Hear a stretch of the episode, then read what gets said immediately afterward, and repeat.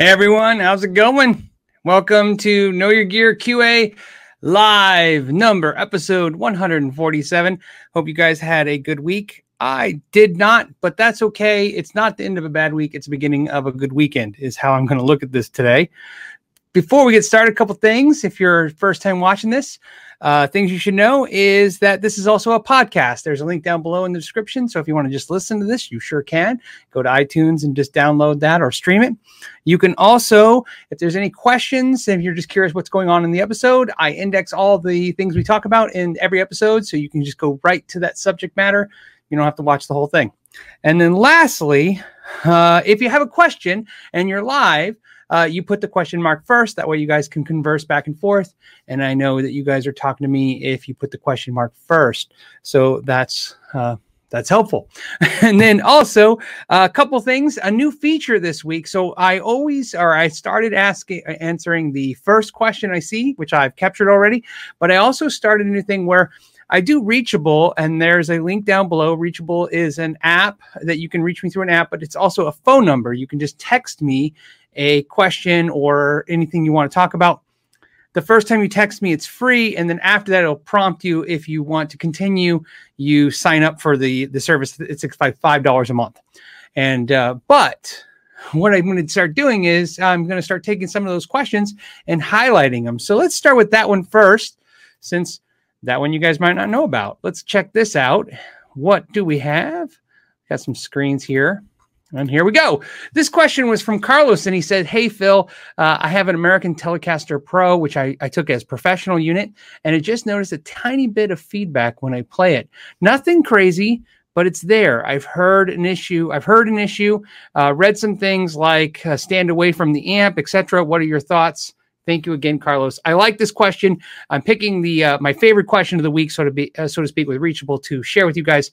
This question I love because this is a question I get a lot now. Telecasters, especially feedback issues. So there's a couple things you should be aware of. Yes, you don't want to face your amplifier because uh, your your pickups are basically microphones, and just like a microphone, if you face towards your amplifier, you're going to get some feedback. Also, if you're really close to your amplifier, you can get feedback. But with Telecasters in particular, there's uh, something that's known with them, which is the base plate on the bridge pickup sometimes can vibrate and cause feedback. It, it causes feedback. So a fix for that is to put a piece of foam underneath it uh, in the cavity and kind of tighten that up. And you can do that to the neck pickup if you wish, if you wish as well. So that sometimes will fix the problem. But another thing you need to be aware of, and I've told him this when I responded to him, was also look inside the cavity whenever you're having feedback issues with any guitar always look inside the cavity when you're looking there for any like pools of pla- uh, wax. I'm sorry, not plastic wax. So if you see wax build up, uh, pool down there, they dip the pick the pickups in paraffin wax, a wax, and sometimes it's very rare. But if the guitar is left in the sun or extreme heat, the the wax melts off the pickups into the uh, cavity, and the pickups aren't wax potted like they were before. It's thinned out, and the reason they they dip them in wax is because the actual winds, the wire in the pickups can vibrate because the guitar is vibrating. They can vibrate and they're known to cause uh, kind of a feedback as well. And so dipping them in wax or coating them in wax stops that from happening. Those are two or three easy fixes. And then if you still have the problem, you at least know you've you've taken out the easy ones. I would do all those three. Stay away from the uh, the amp.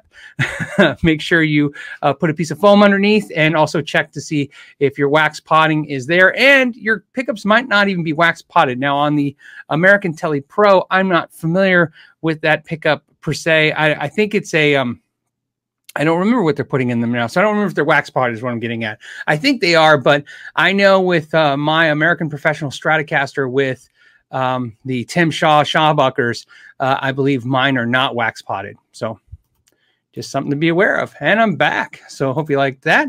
Uh, and again, I appreciate you guys asking questions. I'm I'm I'm uh, and super chatting. I'm holding those right there. But before I get to those, I have this one right here. And let me share I'm experimenting with this where I can share with you guys what's going on.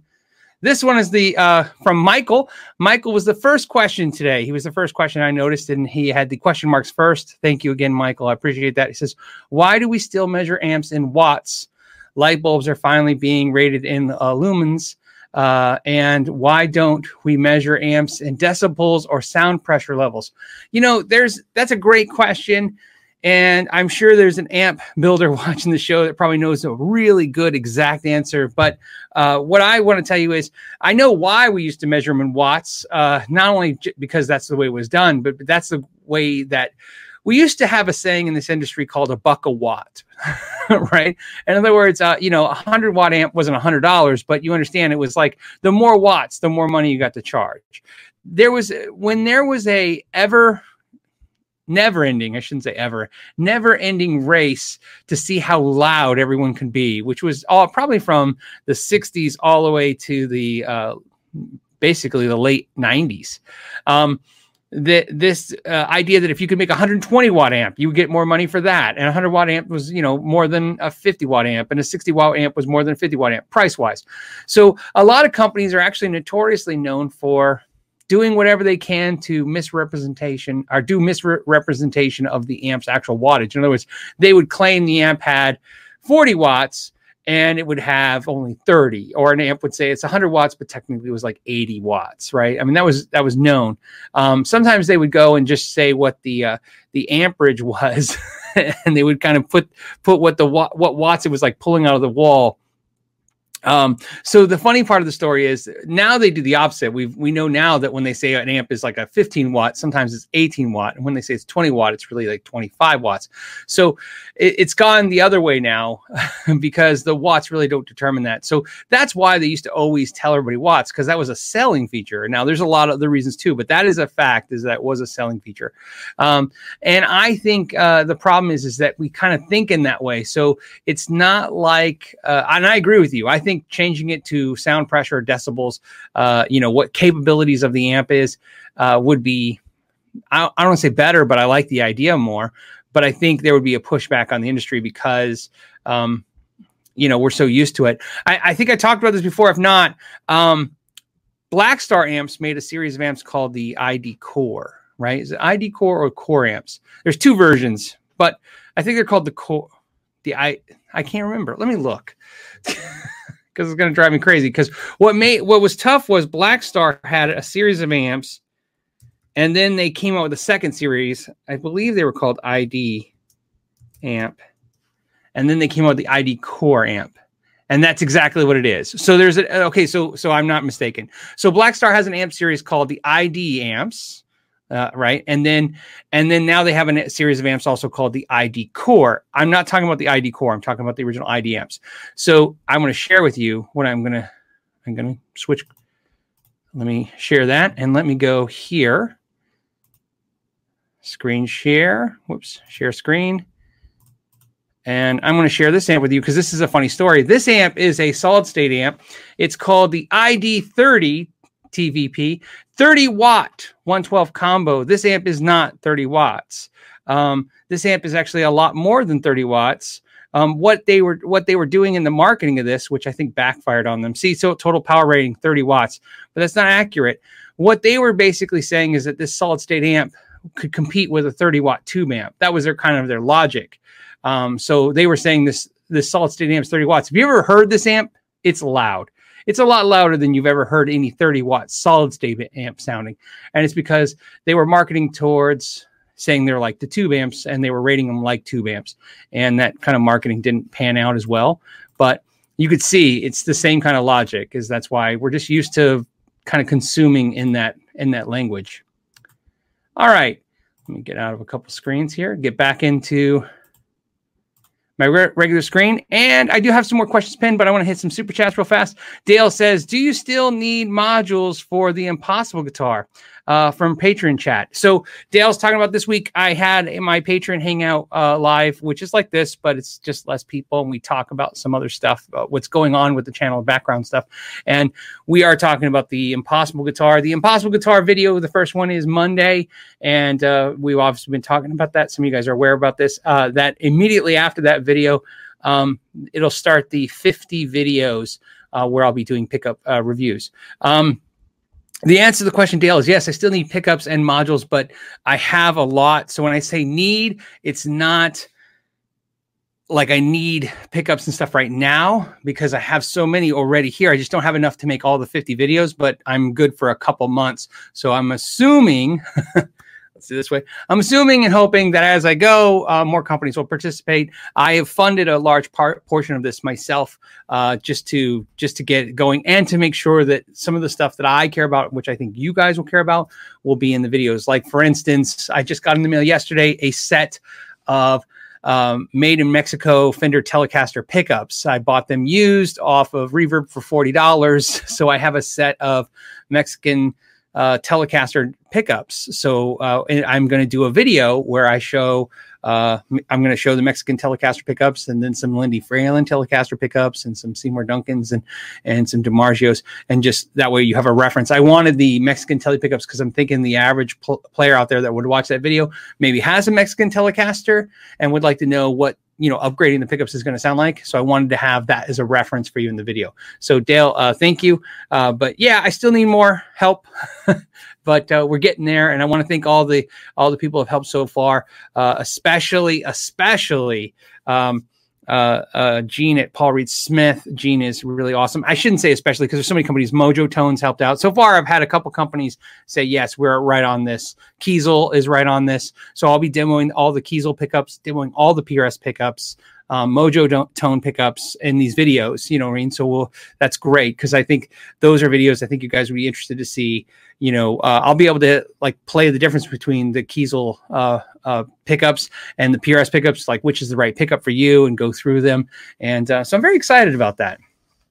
So thank you for that. Skarma Guitar says chipping in for the clear coat. He's talking about the uh, he sent a uh, uh, a, a uh, kit guitar to build for a sharpen my axe. There's two sharpen my axes in production right now, and uh, and then I'll be on that project. It's definitely been a heavy project uh, things because all the projects that I started in December uh, were pushed back. It wasn't not necessarily all my fault, but those projects they just got pushed back and they're all happening at one time. so it's all right you know, it's better busy than bored. I'd rather be working than not working. And then Justice, Justice Cash, Gash with a G, sorry, Justice Gash says, I got the TC uh, Plethora X5. What do you think of it?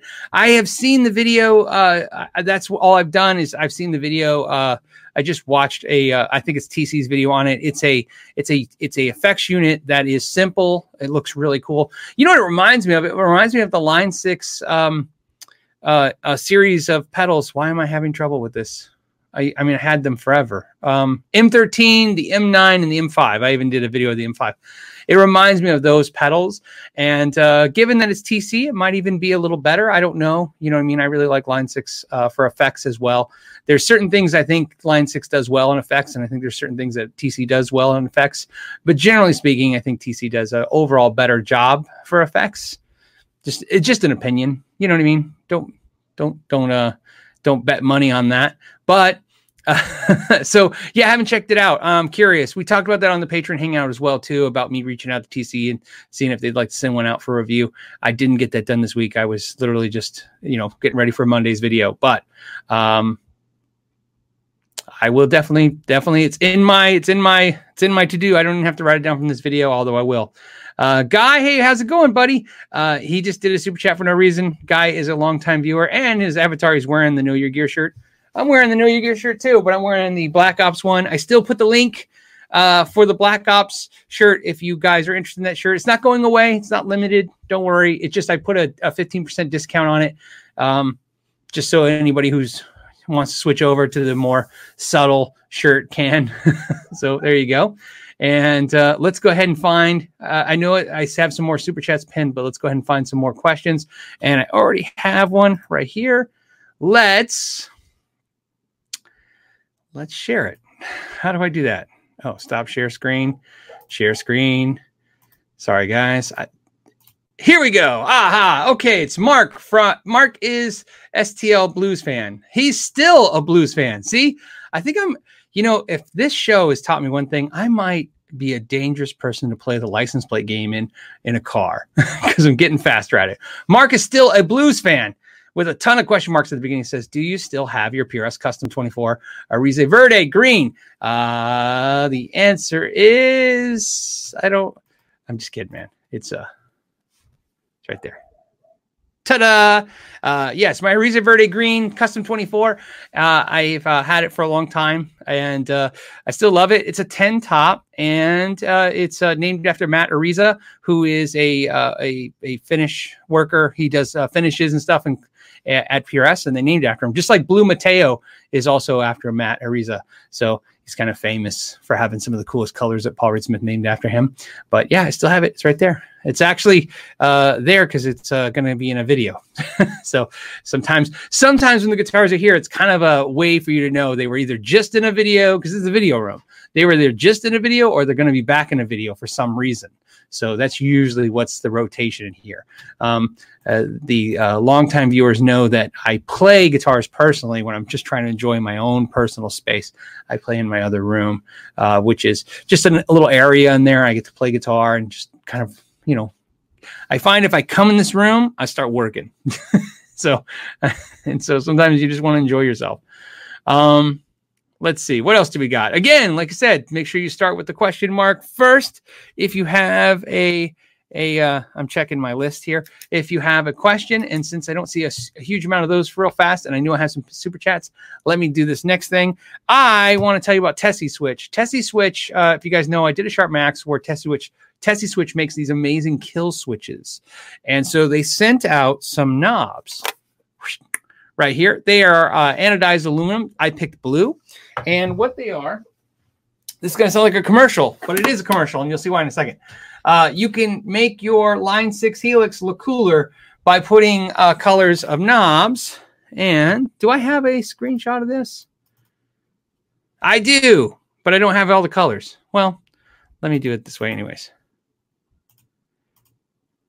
Ta-da! So what they are is like 40 bucks, and you get the whole entire set of anodized aluminum knobs. They went on pretty quickly on mine, and um, you can even get a set if you want your Helix Stomp.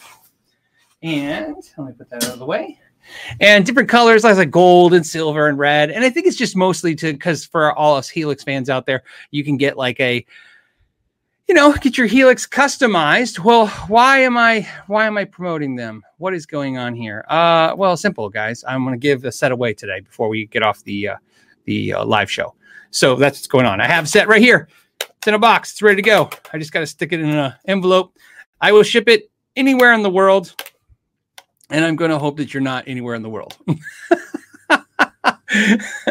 so I just hate telling people that you know if you're over in Europe or or Asia or wherever that I'm not going to ship it to you. I'll ship it wherever it goes, and then I'm just gonna I play the I'm playing I'm playing I'm gambling I'm gambling. I'm hoping that it's a ten dollar in the USA shipping instead of a thirty dollar international. But I I committed to this idea, uh, and so you know Tessie uh, is taking care of the shipping, so um that's I don't even know why I'm complaining.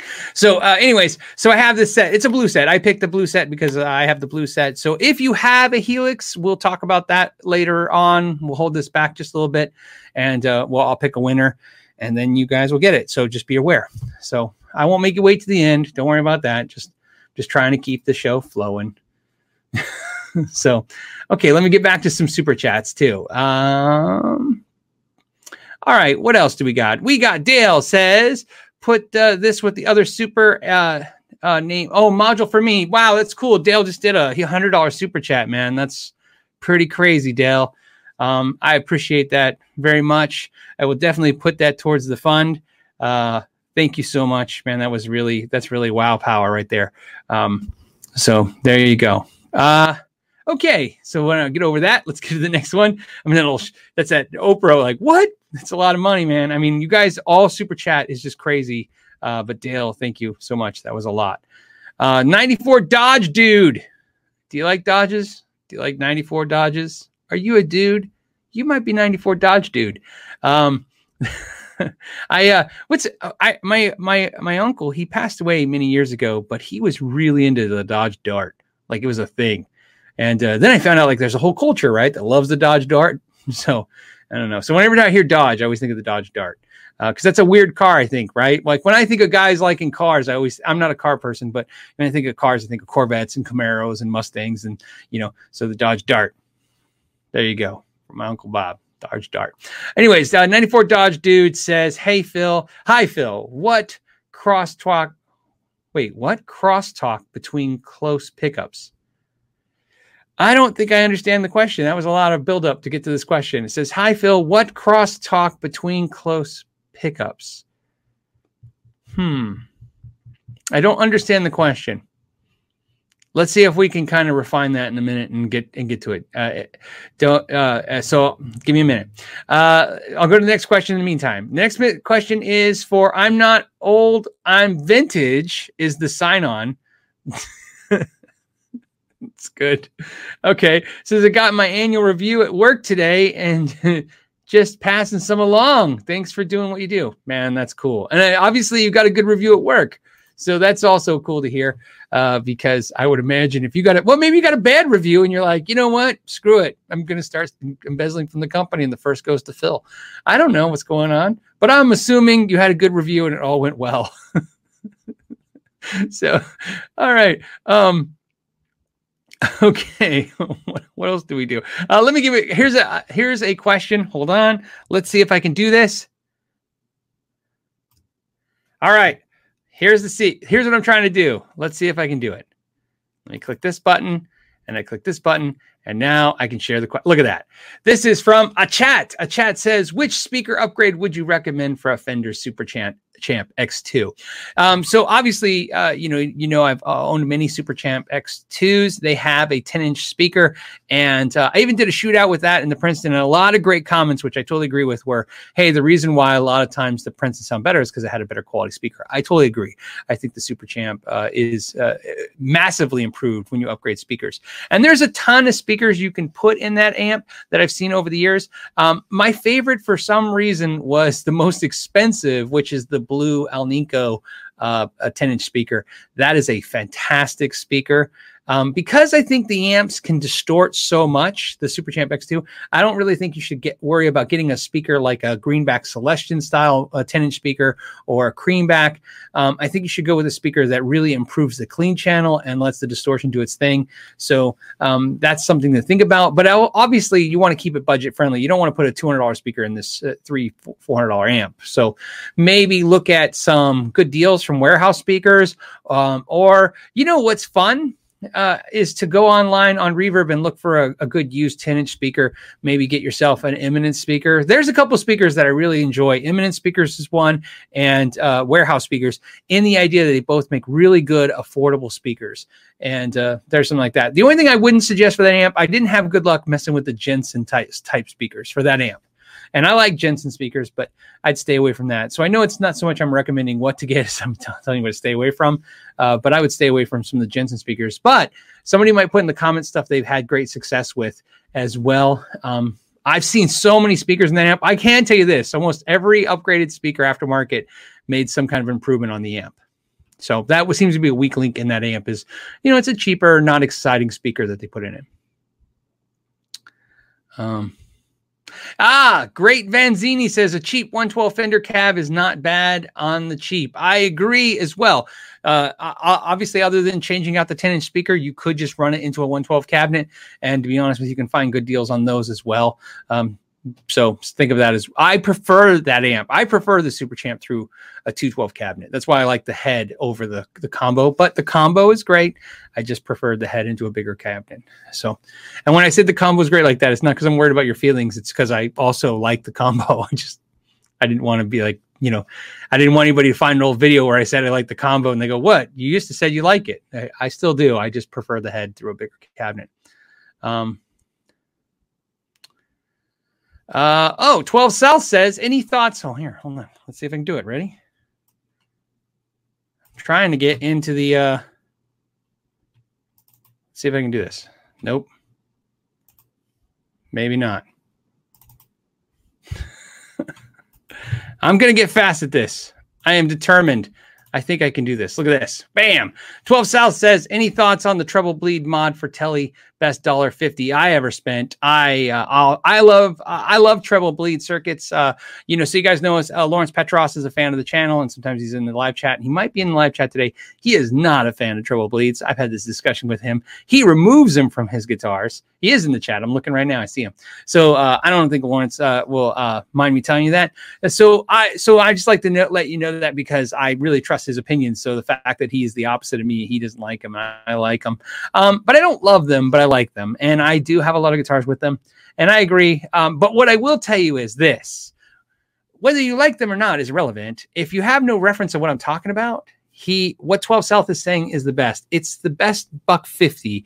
You can get a treble bleed um, uh, online. You get it from you can get it from StewMac. They'll be a little bit pricier. You can find them on Amazon. You can find them anywhere. Um, it's just uh, two two things, and they wire them together. Um, you can do it yourself, but I mean, there's so many out there that's so cheap. Just trust me. It's a que- eh, it's a queasy. It's a queasy install. It's a quick and easy install, which makes quick and easy is always makes you queasy. It's a quick and easy install, and it's one of those mods that. Uh, it, it uh, I did a video um, oh about no that was about a capacitor and a tone knob. But anyways, I've never done a, a treble bleed. Maybe I need to do a video on that. That's a great that's a great so you know 12 South great suggestion. That's a fantastic first project for a lot of guitar players. You can install it without really messing anything up and uninstall it without messing anything up. No one will ever know it was there. It's it's easy. It just goes on. All it does it's hard because I'm not looking showing you a picture. Oh, you know what? I'll just show you a picture. Hold on a second. We can get a pit. This is we got the internet right here. Uh, so I'm gonna find you through the magic of because I want to actually find. Ah, here you go. Uh, this is what I want to show you right here.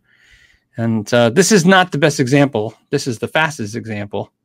Hold on. You know what? We're not in that much of a hurry. Let me find the best example. Uh, I want to find a good picture. Not of the actual thing. Uh, uh, here it is. See who is this person? So we can give them. We'll give them. We're going to give them a shout out. So it'll be all the above. Okay, a couple things. Here we go. Let's share it. Here we have right here. It's going to be a little dark for you guys, but you can see right here. This is your volume potentiometer that I'm circling right here. And then here's your three terminals. This one is your ground. See how it's connected to the to the bass. That's easy. And then this, this is where your pickup comes in. So your or or the signal from your three-way switch or five-way switch, it'll go there. This is the input of the signal right here. This is the output. This usually goes out to the output jack. And so all you'll see what you have, and you can see in these pictures up here, you see it's two two basically uh, capacitors, right? Uh, I'm, I'm hope I'm right. Anyways. uh, that right here, you just solder it right there. Bam, bam. That's how fast it is. You put this right here. It's just you're going to put it between these two terminals. Bam, bam. And then you play with it. And what it does, we'll talk about what it does in a second. But, anyways, that's how fast it is. And then when you go, oh, I love it, you leave it. And you go, oh, I hate it. You go, unsolder, unsolder. It's gone. Stick it on the next guitar for all, you know, right? Uh, but the quick shout out, hold on, as I jump out of that screen uh, is to guitarwiringblogspot.com since we shared that thing.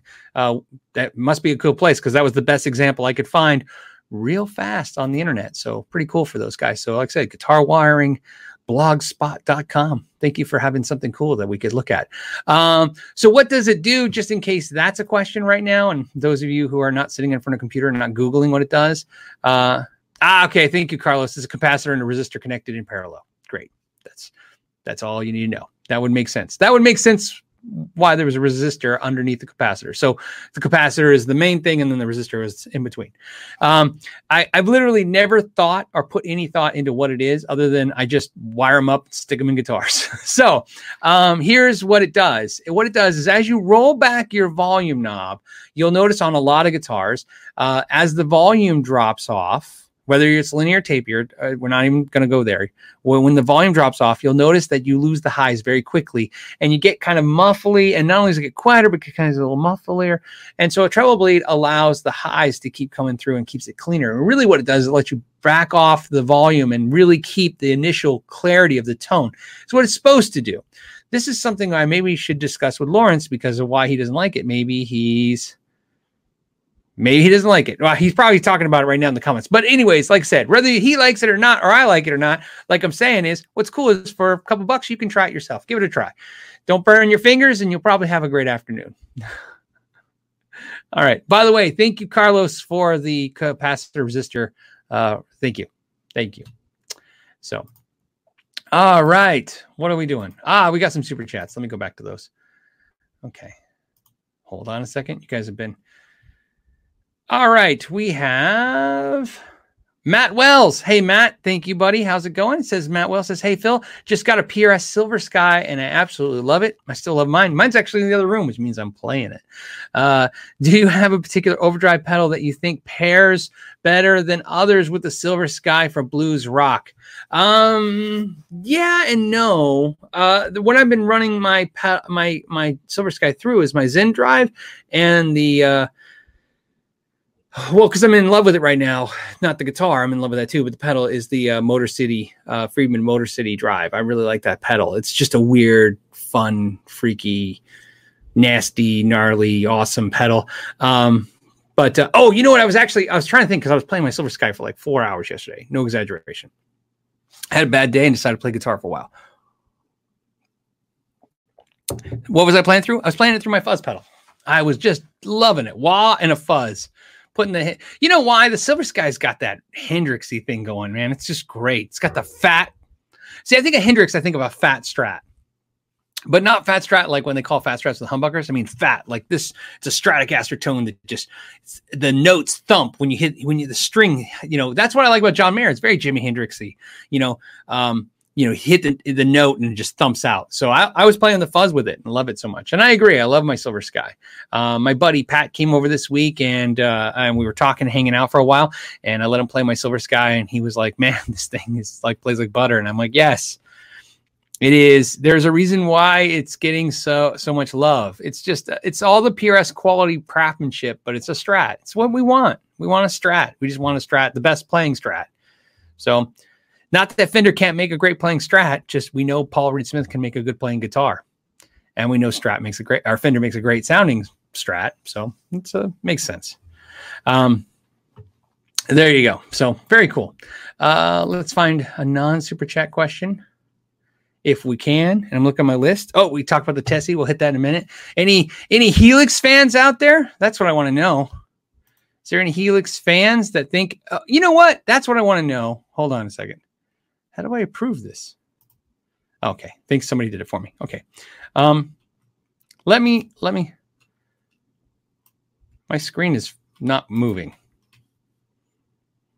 Let me refresh. And here we go.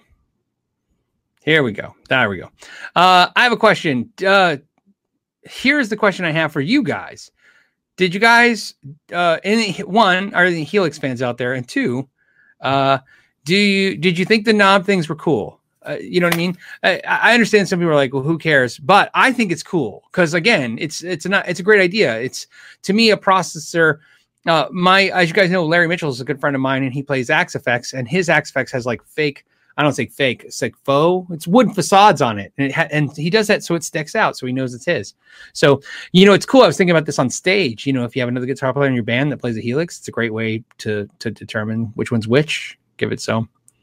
So, uh, uh, Derek says, I have the Helix Stomp. I love the Helix Stomp.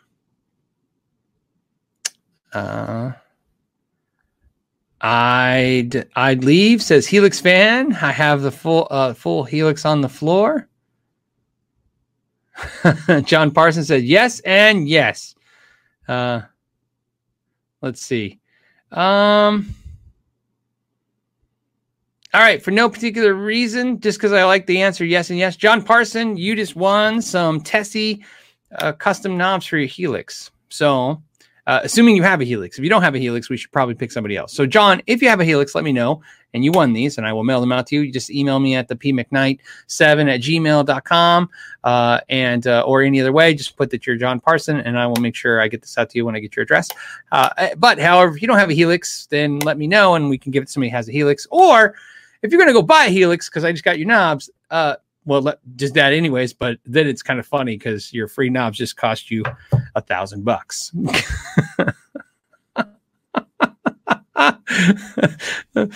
Which I've actually seen happen through.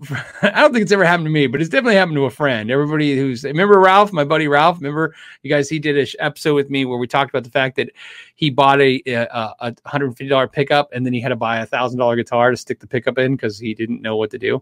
So there you go.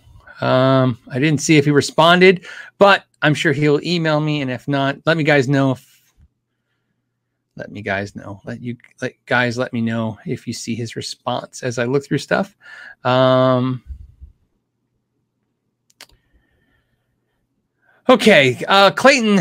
Uh, Clayton's got a question here. Let me see if I can scan that real fast. Hold on a second, guys. Here we go. Open that. Then I remove. Whoops. Remove that. Ah, that's what I do. Share screen, click the thing, click this button, and then you're looking at what I'm looking at. Cool. Uh, Clayton Gart, uh, Gartman says, Clayton Gartman says, uh, blind guy question. Okay. Do you know of any good magnifiers? Question mark. I am legally blind, visually impaired, and I want to be able to read rulers and to be able to solder. Um, so yeah, I have I have uh, two two friends that are legally blind. So I understand what you're saying. And if you're like them, um, they hold stuff. I want to get rid of your your that so people can see me. They hold stuff like every time I notice they have to they'll read like this. I, I, I know very little about this, like I said, but I know that they read like they have when they say they're blind, obviously they can't drive, but they can see. I understand. That's why I understand what you're saying. You just have to be right on top of stuff. I don't know of any magnifiers because I'm not very savvy that way. But um, I would hope that if anyone's out there, I know that's what's nice about having a big community like this. Somebody might out there have the problem or have a loved one that has uh, a sight issues or know how to fix this. Uh, I'd love to hear an answer. You can put it in the comments below, or if you email it to me, I'll bring it up next week uh, for Clayton. That'd be cool. Um, so yeah, I can understand your problem because you don't want to be filling around for for that stuff. Um, I'm trying to also think of other tricks that I might know, but it's tough. It can be done though, and that's the good part because, uh, uh, like I said, I have a friend who's legally blind and he solders. I should just ask him. Maybe I should ask him what he does. I've never seen him use a magnifying glass though. He just moves really slow when he's doing stuff, and he's right on top of stuff. So, um, and for a while he was using a soldering iron. It sucks. They make a soldering soldering iron that's electric. Uh, well, they're all electric, but I mean electric. Like when you push the button, it makes contacts and it heats up real fast. It it it, it, it like runs electricity through the the. It's a horrible soldering iron. You can get them at Home Depot, um, but it's not hot just for that second. So he was using one of those. I, I think it was over time. It just got so frustrating. He went to a real iron, but just so you know, that is an option out there. Um, oh, Michael Cruz. Oh, Michael Cruz says he's talking to Clayton, so I'm just going to tell you what he says. Clayton says, "Try an Ott light." Bad spelling. Okay, a giant magnifying glass with LED lighting. Ah, okay. So there you go.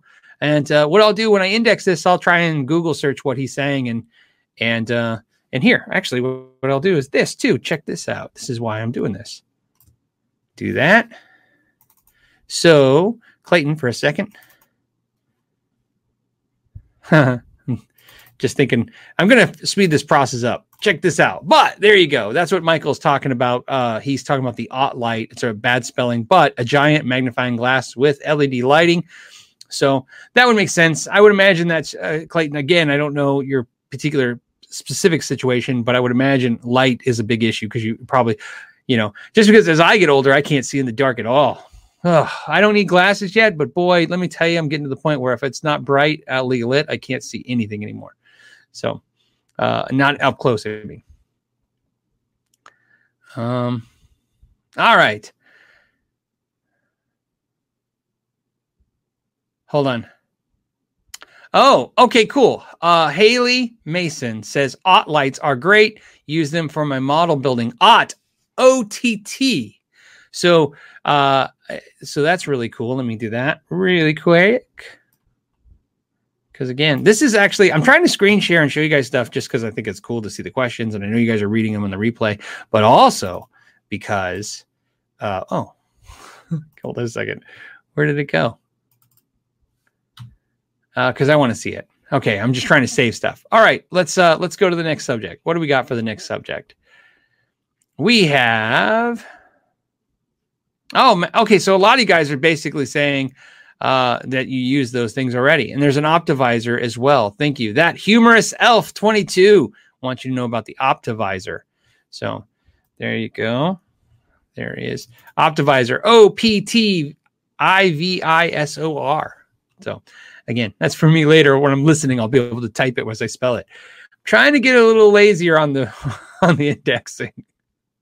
All right. Uh, okay. Great White Shark has a question. The question of all questions. I don't know. Here we go. Here it is.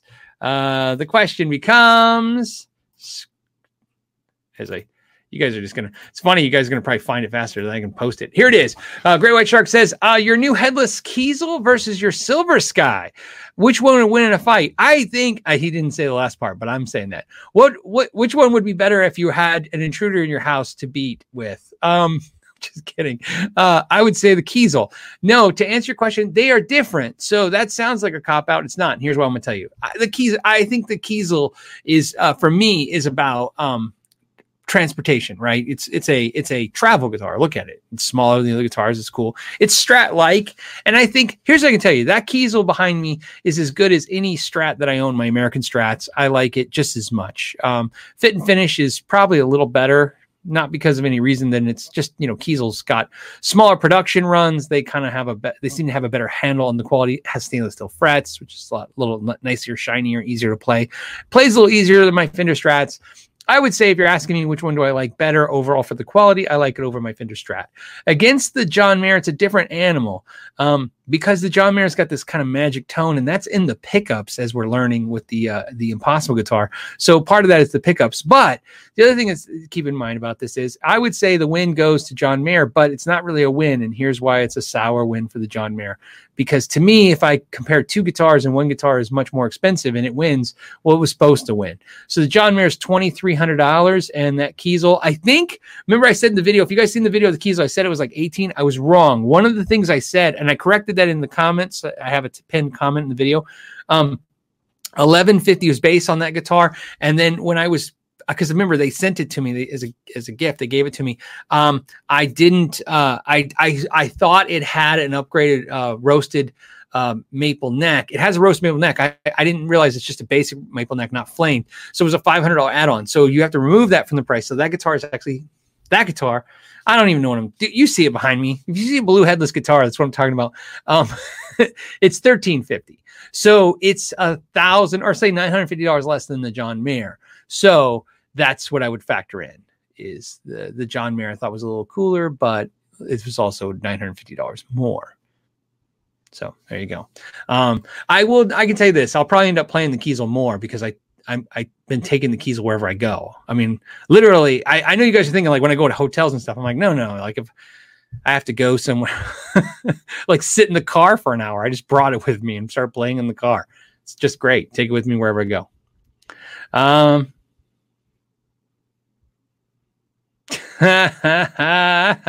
you know, Wanna Beetle's funny. Uh, Wanna Beetle says, Phil, hold on, Wanna Beetle says, so it's a Girl Scout cookie season.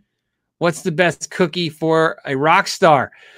Two things. One, I saw where the Boy Scouts of America are filing bankruptcy, which means, boys, it's time to start selling cookies. just, just thought I'd put that out there. Not that I should be telling the Boy Scouts what to do, but I'm telling you, Boy Scouts, you probably should start selling cookies.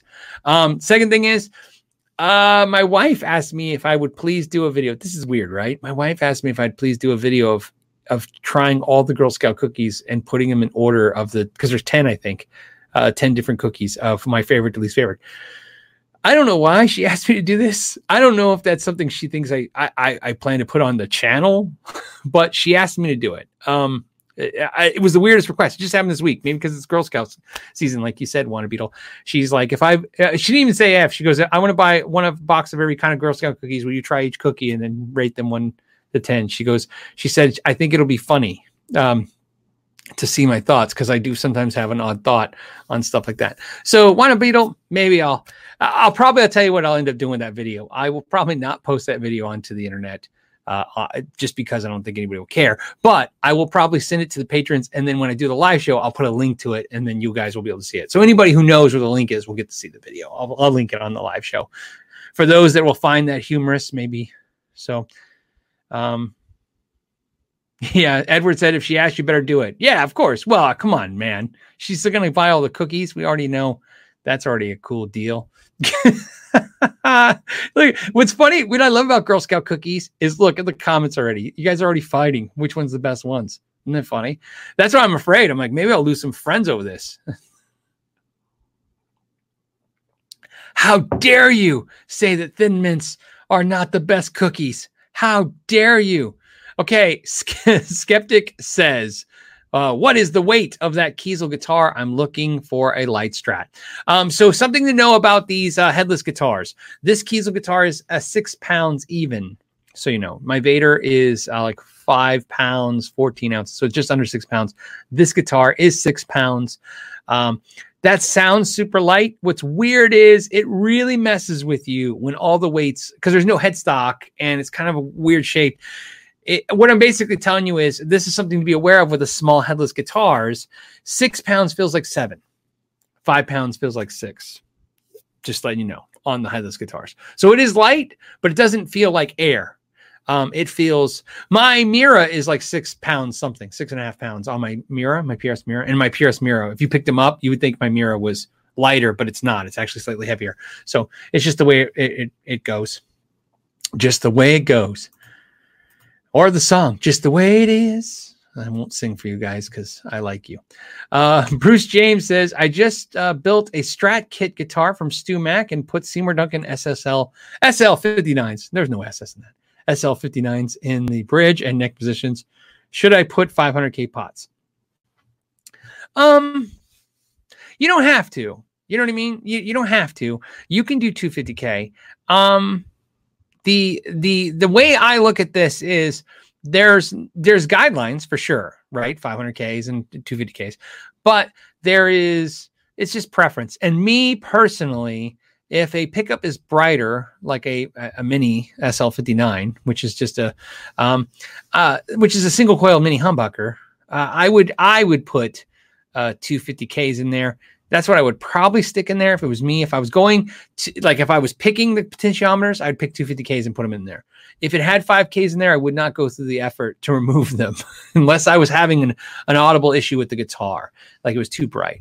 But um, slowly over time, I, you know, uh, the rule I follow too is funny. I was just on the phone talking to a friend about this today. Uh, the rule I follow on is this: the majority rules. All uh, so here's how I, I usually do potentiometers. If this helps, if it's humbucker single single, I do 250ks because there's more single coils than humbuckers. If there's uh, humbucker single humbucker, even though it has a single coil in there, I would do 500ks because again, majority rules. There's more humbuckers than single coils. Um, if obviously if it's all humbuckers, I do 500ks if it's all single coils, I do 250Ks. But stuff where it's mini humbuckers, I'll tend to put 250Ks in there sometimes. Or you can mix and match. I'll put a 500K in the volume and 250K in the volume. Or in your case, you have, or what did I just say? 500K in the volume and 250K in the tone pot. Sorry about that. And in your case, you have two uh, tone pots. So I would do two 250Ks and 100, 500K. seems like it's hard to say that twice as fast. So you get the idea. But um, that would be my suggestion. But don't have to, like I said, you can experiment with that. You can experiment.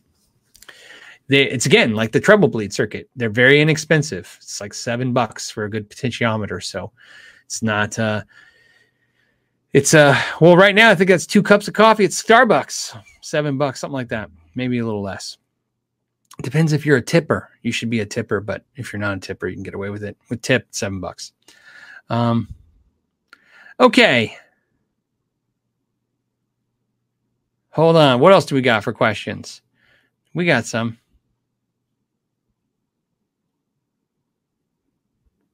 Jason Wade, what's up, Jason Wade? He says, Hey, just picked up the new HSS Nick Johnson Schecter in Atomic Snow and uh, that thing is really great for a sub $1,000 guitar. You should review one. Man, I would love to review one.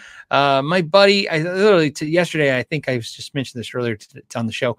My buddy Steve came over yesterday, and uh, I uh, put some new tuners on his Telecaster, and I uh, polished up his Schecter, and we restring it and stuff. Just to, did some services on the guitars, and um, he said, Hey, you used to really love Schecters. What happened? And I said, Oh, I still love them. I just don't have as many. And now I said, the like you guys see with the videos, companies sometimes will send out product review and I review them, or our viewers ask for guitars and I review them. And Schecter just seems to fall through the cracks. I think I mentioned this once before. Schecter reached out to me to do some reviews. I said, Absolutely. In fact, I made it as effortless as I possibly could. I said, uh, just send whatever you want. I literally am not kidding. Send anything you want and I'll do a video of it.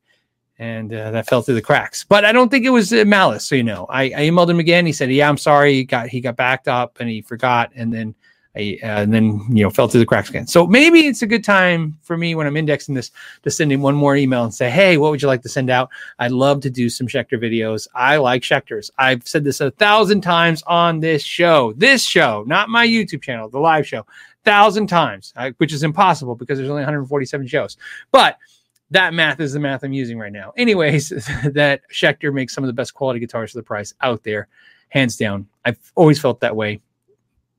So I don't know. We'll we'll keep going. so I just don't see them. So you know, I go to stores. I mean, the guitar centers always have like one Schecter. It's always like one or two sad Schecters in the guitar centers here where I live, and then there's no other Schecter dealers. So you just don't come across them. Um, okay. Uh, uh, David Muniz says, Hey, Phil, I got some uh, guitar fetish. He said GFS, but guitar fetish strat pickups. Would you recommend using their potentiometers and capacitors? Sure. Yeah. I've uh, not found any uh, issues with the guitar fetish stuff to the point where I'm like, oh, no. Um, I like Bourns capa- uh, potentiometers the most. That's what I prefer. The that those those type and of course switchcraft stuff too as well. I like that stuff. But when i say i like that stuff it's like i prefer. I will pay a little more sometimes to get that stuff. Um, i can't tell you that it's superior to that stuff. It's just you know i i'm a I, i'm a type of person that when i find something that works and i trust it i tend to keep using it for that reason. Um, so but with the guitar fetish stuff is um, you know I've, I've found little few problems. A few of you guys have reached out and told me you had issues with guitar fetish stuff, and uh, but given how much I've talked about them in the past, the the amount of responses I got is um not so much horrible. Um, Mitchell, hold on, Mitchell, hold on. I want to see. I can see you. I can see you on one screen and not the other.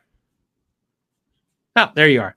Mitchell wants to know your custom key. Where was this like? This is what remember Celebrity Death Match on MTV. Do you guys want to do Celebrity Death Match with my guitars? so celebrity death match with my guitars. Here we go. Mitchell wants to know. He needs to know this. Your custom Kiesel or your custom Halo. It's impossible to pick the winner of that guitar. And here's why because the custom Halo is custom and my custom Kiesel is not.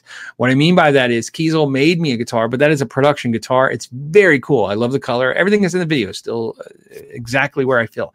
But the Halo guitar behind me, the this guitar, look at how fast I go right to pointing that guitar. You guys watching the podcast are listening. Uh, just prom- I promise to trust me. I am nailing it right now, over and over again. I am pointing slowly. Okay, as far as they know, guys, don't tell them that I pointed wrong a couple times, but there it is. I'm pointing correctly to that guitar. Anyways, uh, that Halo guitar is literally uh, a a. I thought up a bunch of crap and they made it. I was like, okay, uh, Les Paul scale, you know, Telecaster body, Strat look, you know, semi hollow, Les Paul features, scallop neck. It's it's a pretty over the top crazy guitar. And um and I will tell you this on the Halo guitar because I've heard because we've all talked, we've all heard this stuff. We're on the guitar community. Halo guitars uh, sometimes have gotten some grief for some some some shoddy stuff, is what they say in the forums. And I, but what I can tell you is that um, a lot of people I've talked to since I think they went through a bad time. It's very possible that they went through a bad time because I'm not hearing so much stuff recent. So if you guys are having you personal issues with any Halo guitars now, feel free to tell me. I, I like hearing this stuff. Uh, somebody was just telling me this week. I have a viewer. His name's Mark. And Mark, if you're watching this, you know Mark's been sending me updates. I haven't been able to respond to Mark to the last two emails, but obviously I responded to the first one. He was had a horrible experience with Tajima, and he's no longer a Tajima customer. And um and uh, I was telling my patrons this this week, and I'll share it with you guys. Uh, please don't inundate me with tons of emails. I can't answer them now, anyways. But don't be afraid to send me an email because at the very least I, I, I try to glean as much as I can information. And uh, if I'm talking about it, if I make a video of a product and you have a horrible experience, share it with me, please. Uh, I, I told my patrons this. I'll tell you guys this the same.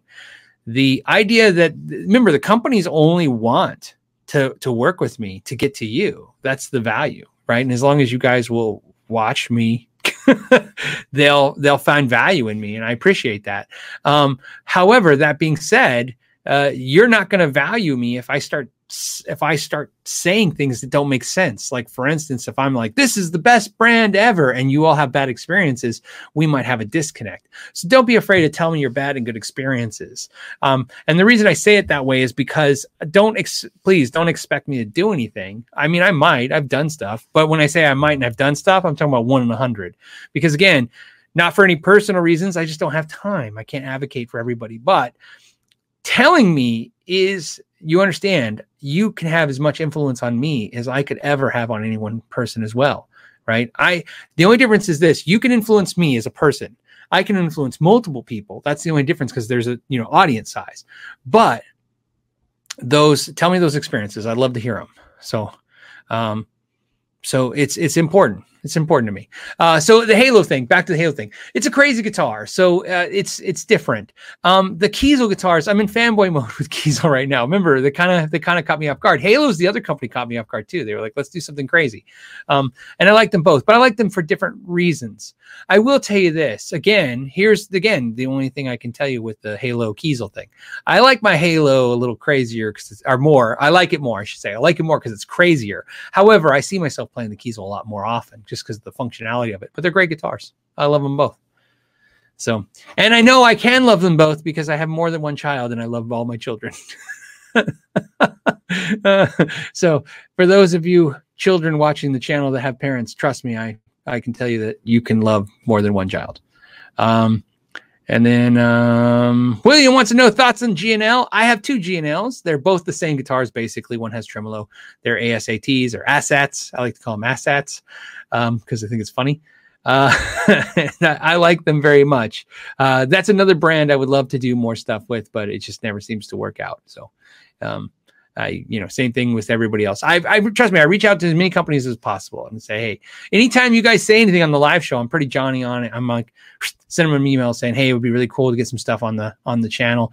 The audience is talking about it, so please understand, I'm I'm on it. If it's not on the channel, it's it's you know, somebody always asks me about Orange. Uh, again, you know, I mean, I, I I can only do so much. I can only get you know out there so much. Uh, orange amps, uh, that's one of them. Like when I think of a company that comes up a lot on the amp market, it's uh, Orange in the comments. You're like, why don't you review Orange? Why don't you review Orange? I don't have any access to Orange. I think I told you guys once. I think I may have accidentally burned that bridge. Um, they asked me one time at a Christmas time would I do some videos, and I told them I was I was just backed up. I was just beyond busy right now.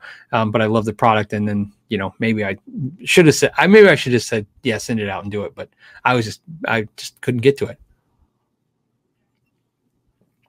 Uh, Michael wants to know what kind of PRS is that in the background? Uh, there's a custom 24 in the background, just a basic custom 24. Well, basic meaning no extra things into it. Uh, wisely, I don't know if I'm saying that. Wisely Zimmerman says, "What is the quickest you've returned something that? What was it and why?" Um, I am trying and have been trying for the last couple years to be a person who will return things. Um, it is a it is a source of contention. Uh, am I saying that right? It doesn't matter.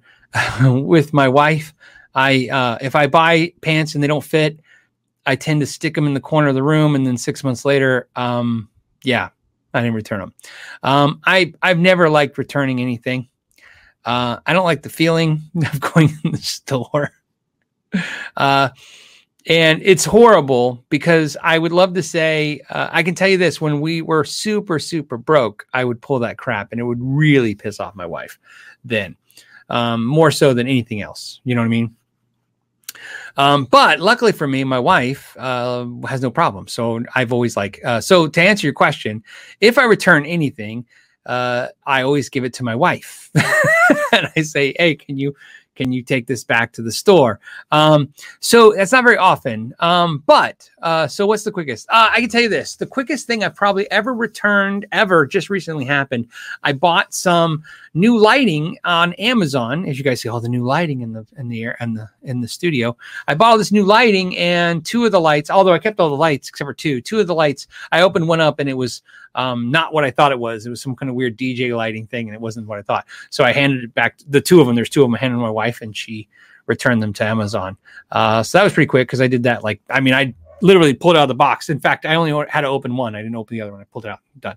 So that's about it. Um, I do exchange stuff though, often pretty often. Like in the guitar. So in the guitar realm, in the guitar stuff realm, I'll exchange stuff. You know what I mean? If I don't like a guitar, I'll take it back and exchange it. So it's just not very common. Uh, it's, it's I don't impulse buy a whole lot. Sometimes I do, but very rarely. So there you go. Um. Okay, what else do we got? Oh, hold on. I'm ignoring the super chats. Sorry, guys. Let me hop back over. Okay, what do we got? Uh, we have David did a super chat for no reason. Thank you, David. I appreciate that. ER Webster says, What is a good uh, companion speaker for a 7080 in an open back 212? I play largely high gain stuff. Um, I'd put a vintage 30 in there. Isn't that very cliche and boring? But that's what I would do. I'd, I 70 80 paired up with a vintage 30. I think that's a good combo. I think you'd like that. Um, uh, that, that, that works. I've done that. So that's why I know I like it. Because to me, the 78's got a lot of fizz. They're more fizzy.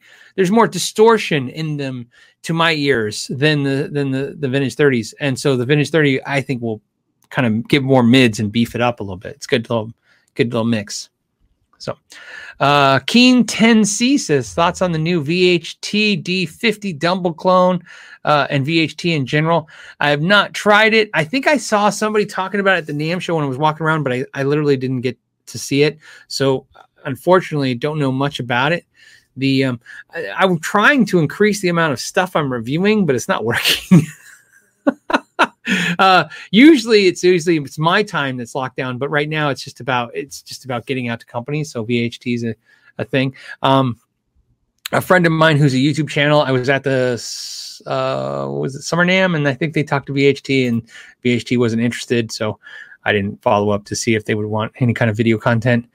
Um, so, so What's weird is I see super chats in one screen and not the other. Hold on a second. There it is. Okay, cool.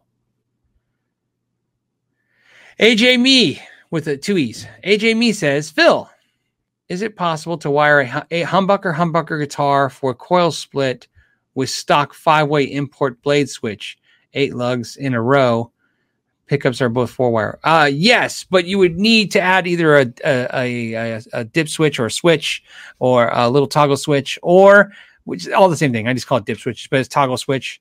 Um, or a, a push pull pot in one of the volume uh, or tone controls. So that's how you would do that. Um, you would not be able to uh, access them in the actual five way switch.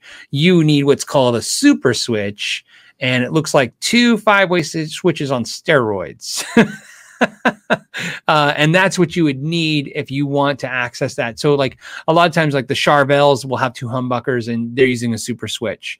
So, I can tell you that switch is uh, not extremely complicated. It, if you've got a little patience and you can read a schematic, you can wire it up um, and uh, go that way. Just like I said, it's just called the five way super switch. Um, but when you look at it uh, on the top, it looks like the five way switch. Everything's the same. But underneath the hood, man, it's twice as wide, and it's just a. It's like I said, it's like two whole rows. But I I can't. I don't remember how many tabs are on each one. Um, but it's not eight. It's a lot more on each, and there's two of them. But that's how you do it. Otherwise, um, you got to add a switch or a push pull. If it was me, I would do the push pull. You could wire that up fast, find a schematic fast, and it's non-marring. You don't have to drill any holes or do anything. That's what I would do uh, to to add that if you want the coil splits. Or or your other option your other option is if your guitar is not a a, a uh, you didn't mention a pick guard so maybe it's got pickup frames. You can get the triple shots by seymour duncan. And triple shots uh, look like pickup frames but they have little teeny switches on them and those switches will allow you to do in phase out of phase uh, well, so it's basically it's, you know out of phase or coil splits, and you can split each side of the coil. It's really cool. So those are pretty cool. And again, you can put those in and not uh, do anything. And those are called uh, Seymour Duncan triple shots. I'll be talking about those in one of the videos of the uh, of the pickup video series. Because again, all these pickup questions, I'm I'm excited you guys are asking them because boy, do I have a lot of that content coming. So. Uh, if you have pickup questions, that's where I'm going to be putting a lot of energy in the next 12 months. So I hope that's, I hope that works out. Uh, Master something. Master, I can't get the rest of it for some reason. Match your match, man, whatever. Silver Sky. Here's the question: Silver Sky, uh, a Silver Sky like a- aftermarket pickup for an American Stratocaster Strat. Uh, Strat. Um, so I can only go off of what I've watched and what I've heard about the Silver Skies, and you know John Mayer and Paul talking about. They based the pickups off of a '60s era pickup. So without any research, I'm just going to shoot from the hip and say if you go with like the Fender 62 or 69, I'd probably probably say the 69 set. You can get the Fender 69 custom. I think it's called 69 custom, but it might just be called 69 set of pickups. I bet they're going to be pretty close. Um, a little overwound, a little warmer than the uh, than the 50 set. That's something to think about. But what I can tell you is that is something that I'll be addressing in the videos. Uh, the problem is I just can't tell you when. It's because I just don't know how fast. It's how fast I can produce the stuff. But it's every Monday, starting this Monday, there'll be pickup videos. Woo! All right. Just thinking about that makes me tired already. But uh, so that's my suggestion until I put in the real hard research, which is coming. Um, the William Spruce did a super chat for no reason. Thank you, William. That was really cool, man. Appreciate that. In fact, I think I'm going to put all the super chats into the pickup fund. uh, Mark Henry did a super chat for no reason. I appreciate that, Mark. And then Steve Long says, Hi, Phil. Hey, Phil. By the way, again, Mark, thank you. Uh, Steve Long says, Hey, Phil. I have a Marshall 1960A uh, with GT 12 T75s, thinking of swapping swapping single speakers for V30s, etc., for recording purpose. So I have multiple sounds available. Bad idea. Should I just buy another cab? No, no, no. I, I think it's a great idea. Um, I, I, did the same thing. So I have a 1960 Marshall cabinet. You've seen it in some videos. Uh, and now currently it has all vintage 30s in it. But forever, I, I have had that cabinet configured a couple ways. For originally, I had the GT12 T75s. And then I switched two vintage 30s into it and I put them in the X pattern. So it was like vintage 30, vintage 30, and then the GTs on, you know, crisscross like this. And um, and then what I did is I knew which where they were. So when I mic the cabinet, I just mic them the, the V30s that I want. And then I started messing like what you're talking about, putting different speakers so I can just put the mic in different spots and get different speakers. And that was kind of fun. But ultimately what I kept learning was for me, the the vintage 30, over time, my my ears changed, but vintage 30s really still appealed to me. And then now the creambacks are really appealing to me. So I see I tend to uh, mic a lot of the amps that have the cream back and the vintage 30 in it. So no, I think it's a great idea. Um, you know, you can do the crisscross pattern or you can put them on the bottom row or top row. I, my suggestion is if you're going to put the vintage 30s, here's the downfall of this. Uh, if you do two vintage 30s in that cabinet, I think it's smarter for you to put them in the top row. So the two, because they're angled at you and they're kind of hitting you in the face, and they and you'll hear the vintage 30s. You won't even hear those GTs anymore. They'll just be background filler. They'll fill up the room with sound. However, if you're going to mic it all the time, you want them, you know, you want them down below where you can mic them. That's why I did the crisscross because that way I was kind of hearing one of the vintage 30s and then I was miking one of the vintage 30s. That was kind of my logic. You can mic the angled ones, but I don't. I mic the bottom ones. I don't know if there's any real reason for that. I'm not a recording engineer, so I can't tell you, uh, you know, the right way to do that. But I just, you know, from trial and error, I found the ba- the bottom row, mic in the bottom row was better for me. Uh, Anthony just did a super chat, put in the tip jar for no reason. Thank you, man. That was really cool, Anthony. Uh, very nice, you guys. Thank you so much. Uh, let me, Tyler. I know you got a super chat. Let me go to a non super chat question real quick, buddy. Uh, real quick. Um, Brian says, I love, hey, Brian. Brian says, by the way, Ch- Brian is with the, the channel that is Live Wires. They're a weekly uh, live uh, show. They had um, Chris from the Guitar Pit this week. I got to see a lot of it and hear most of it. I was kind of, I leave that stuff in the background. Um, it's every Wednesdays. I'll put a link to it. I've linked it before. I just want to give them a shout out. They're a small channel. They're really working it hard. You know what I mean? you guys, everybody knows uh, those you guys out there looking for more guitar content. They do good guitar content. They're, they're good dudes, um, which is nice. It's DR Guitars, Brian Stewart, unless Brian doesn't tell you his last name, and then it's Brian Jones, and then. and, and uh, like I said, this week's uh, episode was uh, Chris at the Guitar Pit. He's uh, he's a cool dude. He's got a great channel as well, and I've talked about his channel. So um, uh, I like Chris because he hates cheap guitars. So I kind of feel bad as this out loud. So hey, if you if you love cheap guitars, you'll like watching Chris because he doesn't have a whole lot of love for the cheaper gear. And um, uh, you know what? Gotta love him for that too. You know, right? I love it both ways. I love it when somebody has an opinion that's hard. I'm more general. Like, in other words, I can see everybody's point. I, I have things I'm to stick to, but I see everybody's point. And then some people are more hard about their opinions. I, I love that actually. So, you know, um, there's, there's, there's a great one. just great.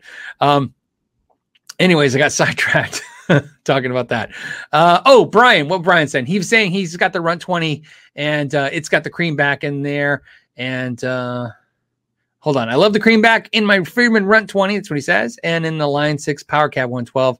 Uh, built-in emulation. Yeah, you know that's where a lot of my creamback love came from was the Friedman stuff. I've been messing with so much Friedman stuff, and they use a lot of creambacks, and for some reason I like it.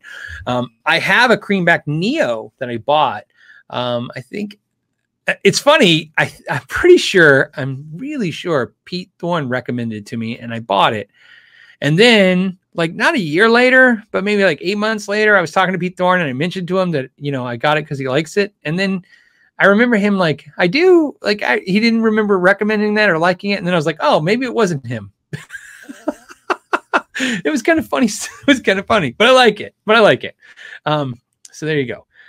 Uh, and I think actually, I think what we determined, actually, now I'm thinking back, I think it wasn't that he didn't recommend it. What happened was he was mentioning that it has a little bit lower in, lower in tone than the uh, greenback, and he was suggesting it to somebody. I don't know, whatever. So, uh, ah, Ben Combs, uh, Coombs, Ben. Uh, you know what? You should just change your name. no, Ben Coombs. Sorry, Ben. Uh, John uh, Parsons said he already has a set of those knobs. Please pick another person. Oh, okay. So pick another person. We're gonna pick another person for the Tessie knobs, blue, so you can be cool like me. I should put a disclaimer that you won't be cool. if you're like me, you won't be cool, but you'll have blue knobs. Uh, so again, somebody who thinks they would really enjoy some blue knobs and put them on their on their uh, helix, you know, what I mean, let me know, uh, and I'll pick you, the first one. Simon Jones said, Me, please. Done. Simon, you just won. Me, please. I'm going to screenshot you right now. Simon, all you have to do is email me at uh, pmcknight7 at gmail.com. You can get there, or you can go to Ask Know Your Gear too. Either way, it will get right to me. Um, but put in the subject, please, that uh, you won this. I will get it in an envelope and out in the mail better than I usually do. Usually, I'm about a week, two weeks after I say I'm going to do something that gets, gets out. But uh, uh, this, I'm ready. I'm ready. I have it ready to go in envelope on Monday. I promise, and it'll go out because I'm actually shipping out some stuff on Monday, so it should work out great. So let me know sometime this weekend, buddy, and um, and I'll I'll send them out to you. So so there you go. See. Uh, thank you, Ben. By the way, that was awesome. Um, and also shout out to Ben Coombs channel. Ben Coombs channel. See, another channel that's uh that's got a lot of good great content. I've been on his channel before. Um, so uh, I recommend you check out that video because I'm on it. He's got trust me, he's got better videos than when when I'm on. But why not? I'll just I'll put that in the index because I'm on it.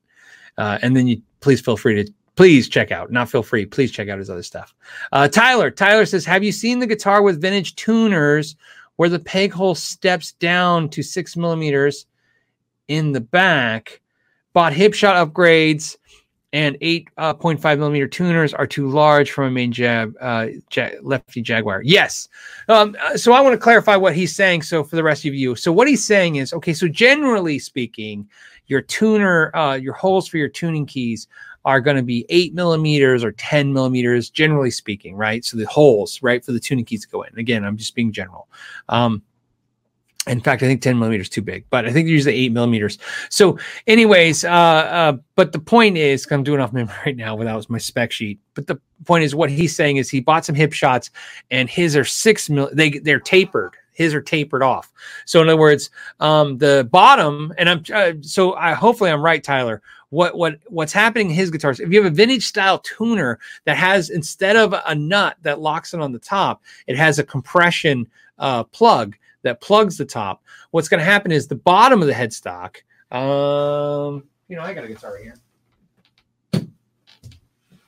the bottom of the headstock where this side of the tuning key goes in, this will probably be much larger. Like in his case, it'll be eight millimeters, or he says 8.5.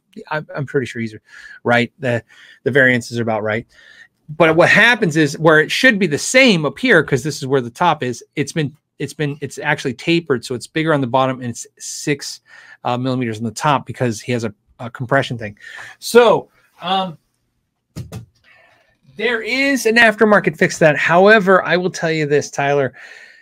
This is one of those things I've learned whenever you have that style of tuner, you're just going to have to make the decision, buddy. And the decision is to ream that out or not. Uh, that's what I do. I use a reamer. Um, you can pick them up anywhere, uh, Amazon, StewMac, get a good one. You know, I mean, I have a bunch.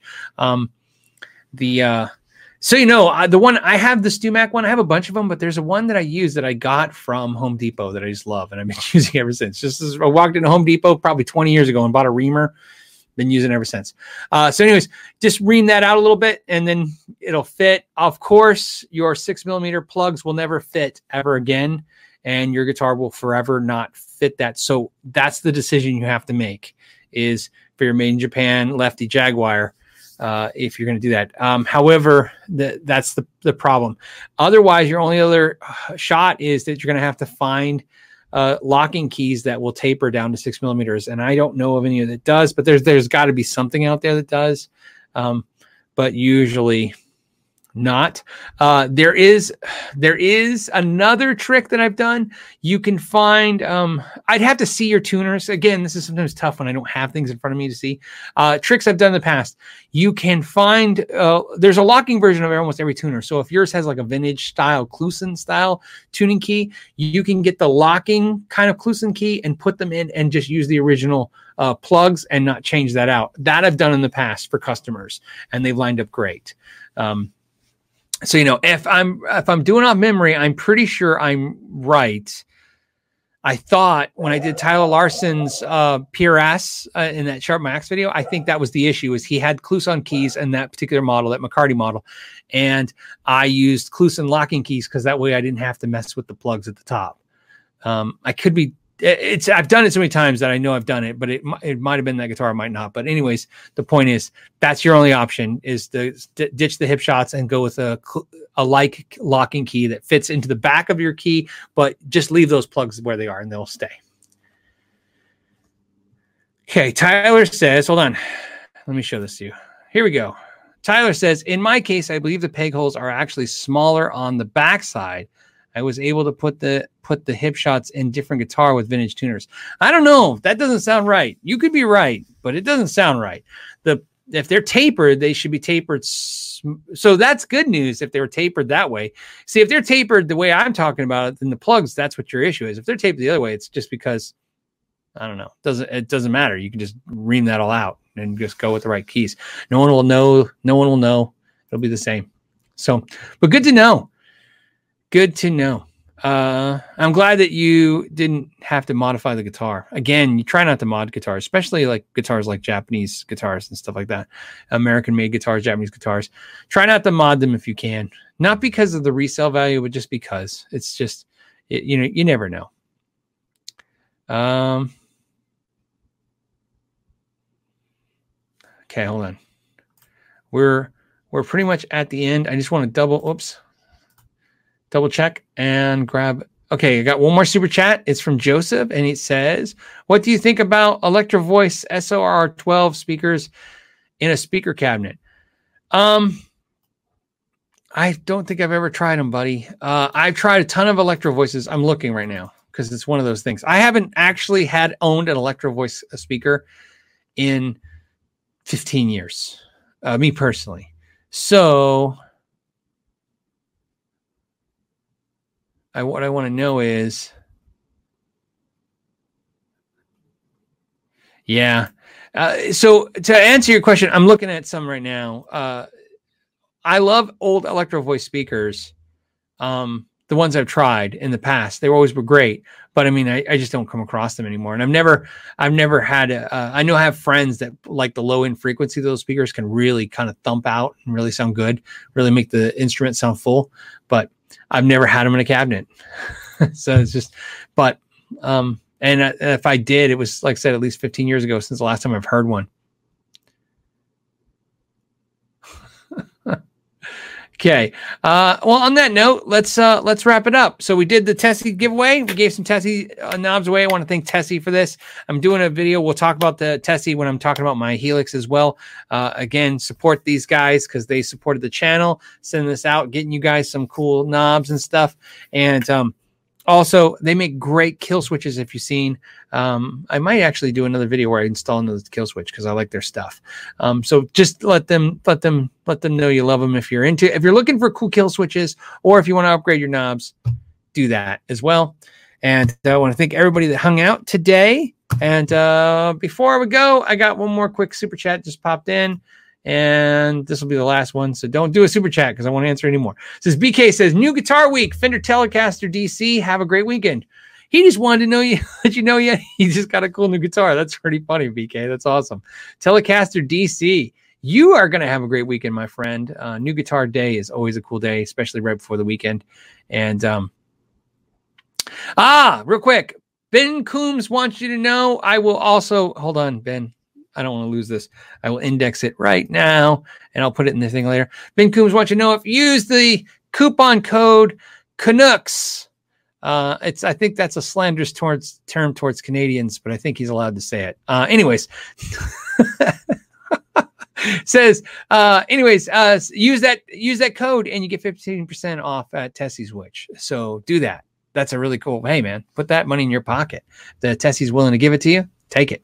Um, so, anyways, again, thank you guys so much for everything. I will talk to you guys next Friday. As always, thank you so much for supporting the channel. Everyone who did the super chat, you're as awesome.